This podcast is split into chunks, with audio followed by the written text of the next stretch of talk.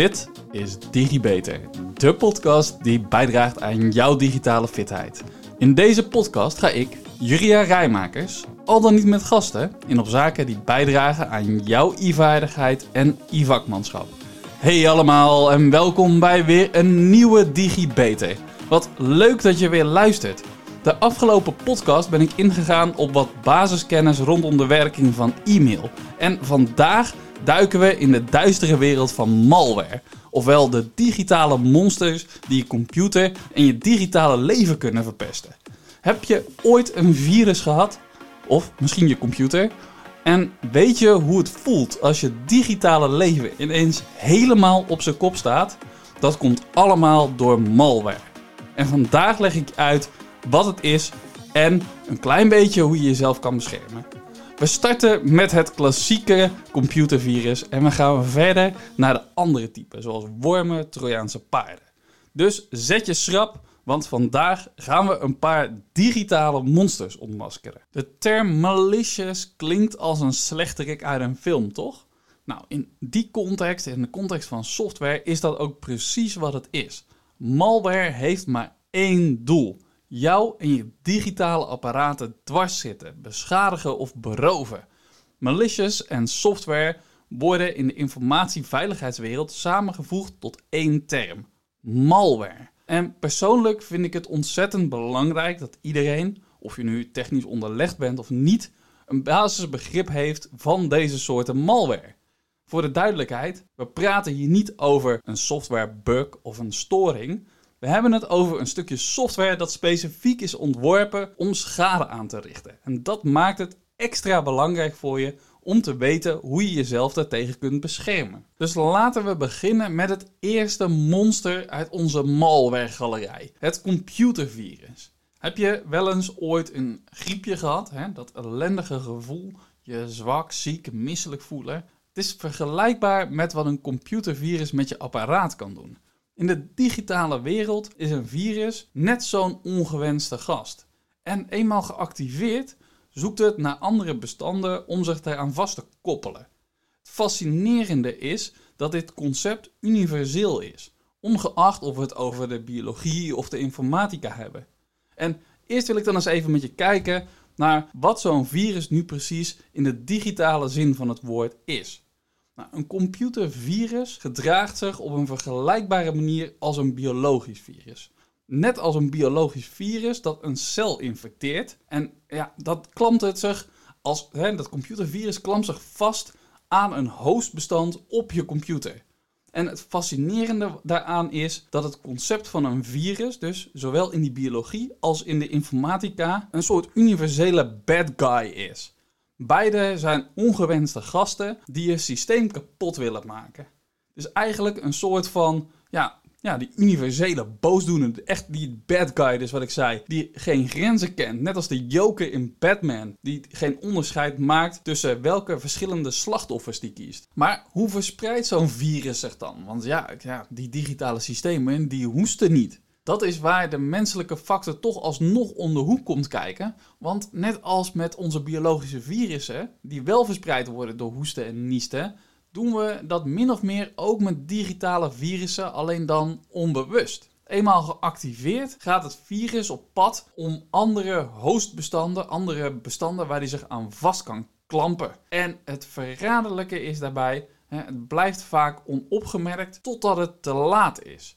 Laat ik het even vergelijken met een inbreker die stilletjes je huis binnenkomt en alle waardevolle spullen steelt, zonder dat je het doorhebt. Pas als je de lege ruimte ziet, besef je wat er is gebeurd. En die verspreiding gaat dus ongeveer net zoals bij ons, bij mensen, bij biologische virussen, door bijvoorbeeld te niezen en te hoesten. Computervirussen is dat vaak door bijvoorbeeld de verspreiding van mails of downloads, of zelfs via je netwerk. Nou, dat klinkt bekend toch? Virussen kunnen zich zonder interactie niet zomaar verspreiden. Wij mensen moeten onderling ook eerst enige interactie, enig contact hebben met elkaar voordat het virus zich kan verspreiden. Nou, dat is bij ons dus, hè, wat ik net zei, door het hoesten, het kuchen, het niezen in de buurt van elkaar. Bij een virus is dat door de uitwisseling van bestanden. Dat moet ik wat beter uitleggen. Een computervirus kan zichzelf kopiëren. Maar zo'n virus verspreidt zich niet zomaar. Voor het verspreiden is er een datahost, zoals een bestandje nodig. En dat maakt dat er veel verschillende manieren zijn waarop je opzettelijk, maar meestal onopzettelijk, zo'n computervirus kan verspreiden. Denk aan die collega die je een geïnfecteerde USB-stick leent, of die collega of vriend of die bekende voor jou zo gerenommeerde organisatie die je een interessante mail stuurt met een linkje dat je eigenlijk niet zou moeten aanklikken. De analogie gaat zelfs verder dan dat het hoesten en dat kuchen. Er zijn zelfs quarantainemaatregelen voor computervirussen. Net zoals dat wij in isolatie moesten gaan en zijn gegaan op het moment dat we besmet zijn met een biologisch virus, zoals in de corona- of de covid-periode. Antivirusprogramma's zijn als het ware onze digitale gezondheidsmedewerkers die de besmette bestandsdelen in quarantaine plaatsen. Dus wat is de digitale versie van anderhalve meter afstand houden en het mondkapje dragen? Ja, antivirusprogramma's. Deze digitale gezondheidshelden die verplaatsen geïnfecteerde bestanden in quarantaine, net zoals wij in zelfisolatie gaan wanneer we dus een virus hebben. En voor de sceptici onder jullie, ja, antivirusprogramma's zijn zeker niet 100% waterdicht, maar iets van bescherming is altijd beter dan geen bescherming, toch? Ik wil nu de overstap maken naar de volgende schurk in de galerij van de digitale boosdoeners. De worm. Niet die wriemelende beestjes in je tuin, maar over een zelfredzame worm van malware die je digitale leven behoorlijk kan ontwrichten. Je hebt al een introductie gehad over virussen die zich als ongenode gasten aan je hostbestanden vastklampen. Een worm daarentegen heeft niet zo'n hostbestand nodig om te overleven en om zich te verspreiden. Stel je dit eens voor. Een worm is als een inbreker die niet alleen je huis binnensluipt, maar ook zelf de sleutel kan maken, je auto kan starten en naar het volgende huis kan rijden. Allemaal zonder hulp van buitenaf. Terwijl een virus nog een soort ja, menselijke fout nodig heeft om zich te verspreiden, kan een worm dit dus helemaal op eigen houtje doen. Nou, wat betekent dat nou in de praktijk? Nou ja, zo'n worm, hè, zodra die zich in je systeem nestelt, doet hij zijn uiterste best om naar alle andere apparaten in je netwerk te springen, te wriemelen, te kruipen. En met onze slimme huizen van tegenwoordig, die slimme koelkasten tot spraakgestuurde assistenten, zijn er veel meer doelen dan ooit. Maar vergeet ook niet alle apparaten die in een modern huis of in een kantoor staan, zoals onze printers, de beveiligingscamera's, allemaal potentiële doelwitten voor zo'n worm.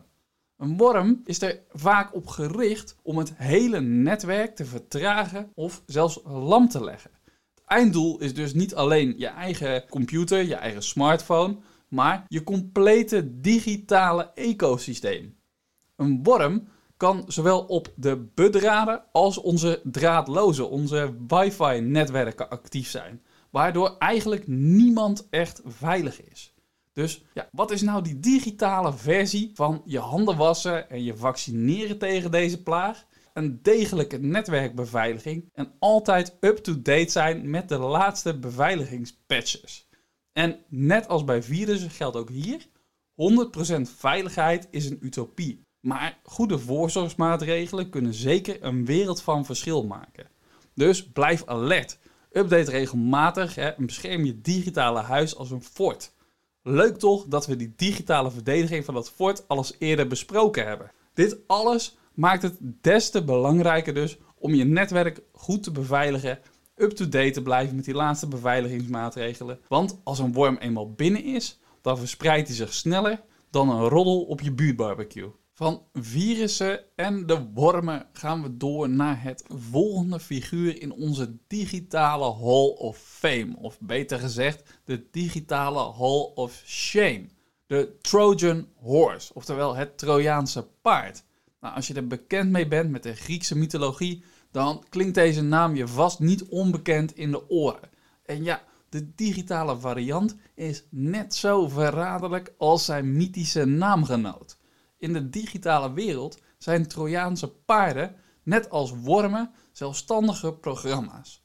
Ze hebben dus geen hostbestand nodig om te kunnen overleven. Maar waar wormen erop uittrekken om je digitale wereld helemaal op zijn kop te zetten, daar is de Trojan Horse een beetje anders in. Het is de charlatan op een markt. Hij presenteert zich namelijk als iets leuks, als iets nuttigs en wacht tot jij de fatale fout maakt om hem binnen te laten. Maar wat maakt nou zo'n Trojaans paard zo uniek? Nou, ze lokken je eigenlijk in de val. Ze zijn vaak vermomd als bijvoorbeeld een software upgrade, een onschuldig uitziend spelletje, of soms zelfs dat belangrijke document of die template die je zo graag wilde hebben. Misschien ken je het ook wel eens, hè? soms krijg je van die mailtjes van de bank waarin dan staat, ja, dit is een belangrijke update voor je app. Je moet hem echt bijwerken, want anders loop je het risico op, nou ja, verzin het maar.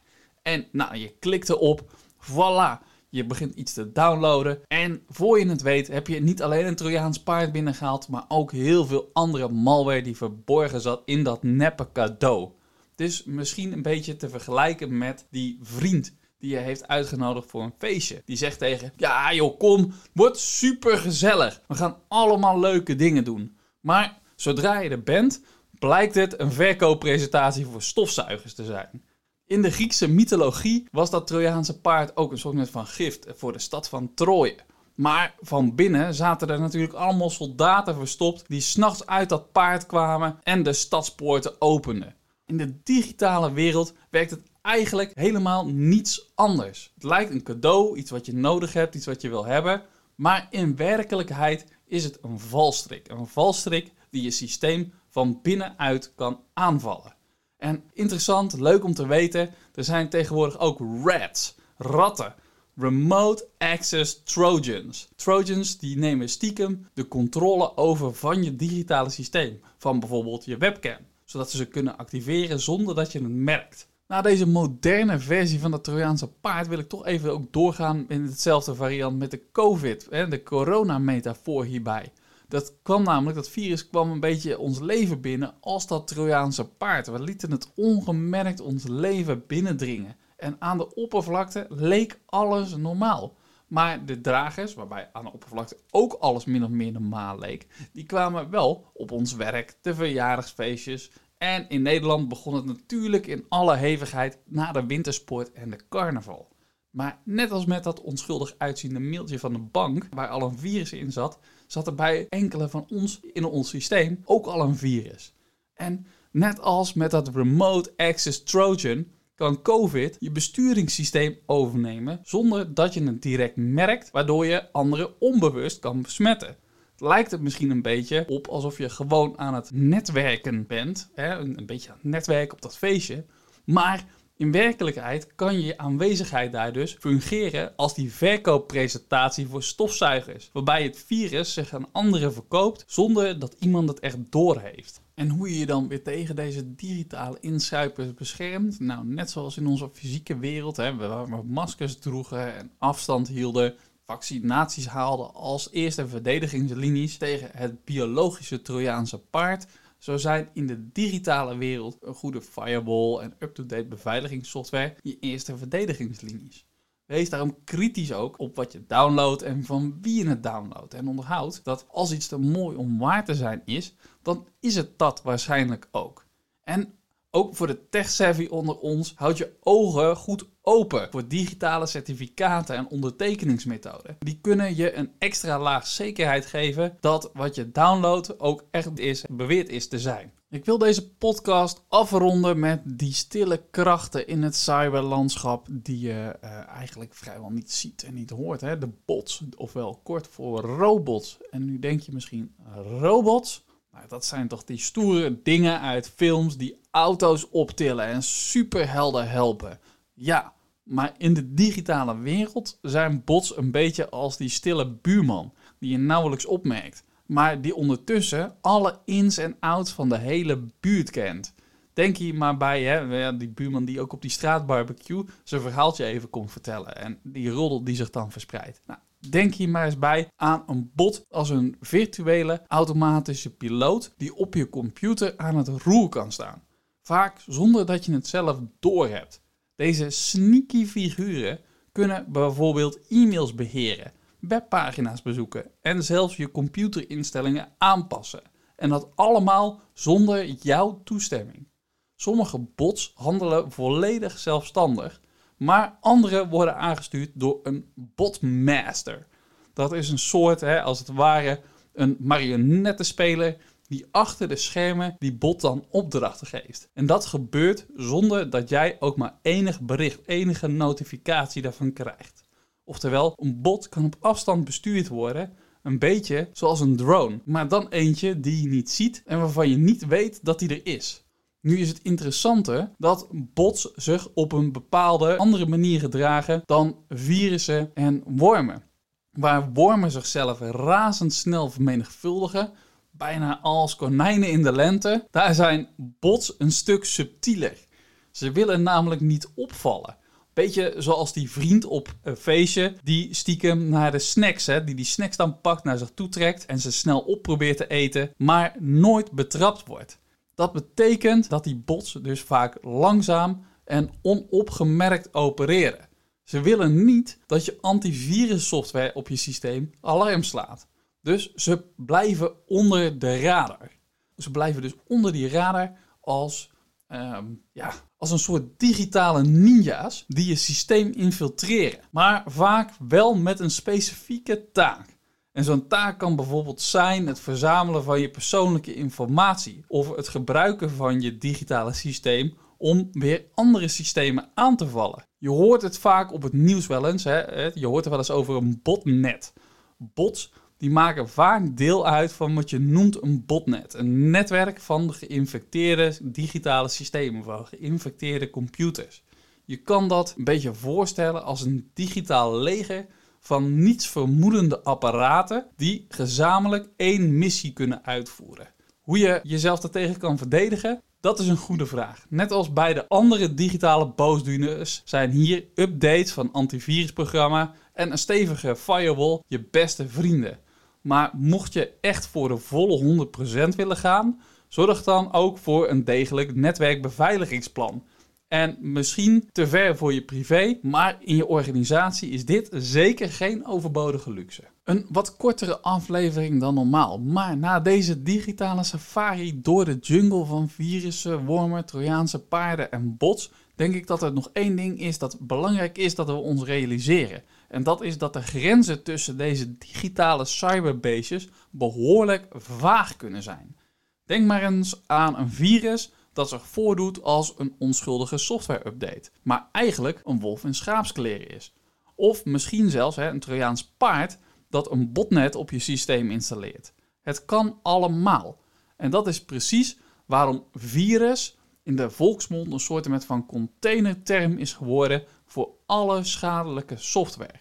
Maar zoals je vandaag gehoord hebt, hebben ze elk allemaal hun eigen karaktertrekken en hun eigen specifieke talenten. Sommige zijn meester van vermommingen en andere zijn sociale netwerkers die snel contacten kunnen leggen met andere computers. Vergelijk het een beetje met een voetbalteam. Elk teamlid heeft zijn eigen positie, zijn eigen rol, maar samen spelen ze in eenheid met een gemeenschappelijk doel, namelijk het winnen van de toegang tot jouw systeem. In de volgende aflevering gaan we een stapje verder en we duiken dieper in de donkere kunsten van deze cyberboosdoeners. Op welke manieren komen ze allemaal jouw digitale huis binnen? Dus zet je schrap voor de volgende rit. En voor nu, hartelijk dank voor het luisteren. Bedankt, tot de volgende keer, tot de volgende DigiBeter. Vond je dit nu een leuke uitzending en wil je meer weten? Abonneer je dan op de podcast door op volgen te klikken. Het duimpje omhoog en geef een beoordeling van bijvoorbeeld 5 sterren, zodat nog meer mensen deze podcast kunnen vinden. Wil je collega's, vrienden, familie, zoals je opa of oma, net zoveel plezier doen en ze digitaal fitter krijgen? Deel dan de podcast. En zo worden we samen allemaal digitaal. Heb je een vraag over wat er verteld is in de podcast? Een bepaald onderwerp dat je graag terug zou willen horen? Of wil je gewoon laten weten dat je erg van de podcast genoten hebt? Je kan mij feedback geven en vragen stellen via LinkedIn. Zoek dan even naar Juriaan Rijmakers. Hoe dan ook, na deze podcast ben je weer een beetje digifitter. Tot de volgende keer, tot de volgende DigiBeter.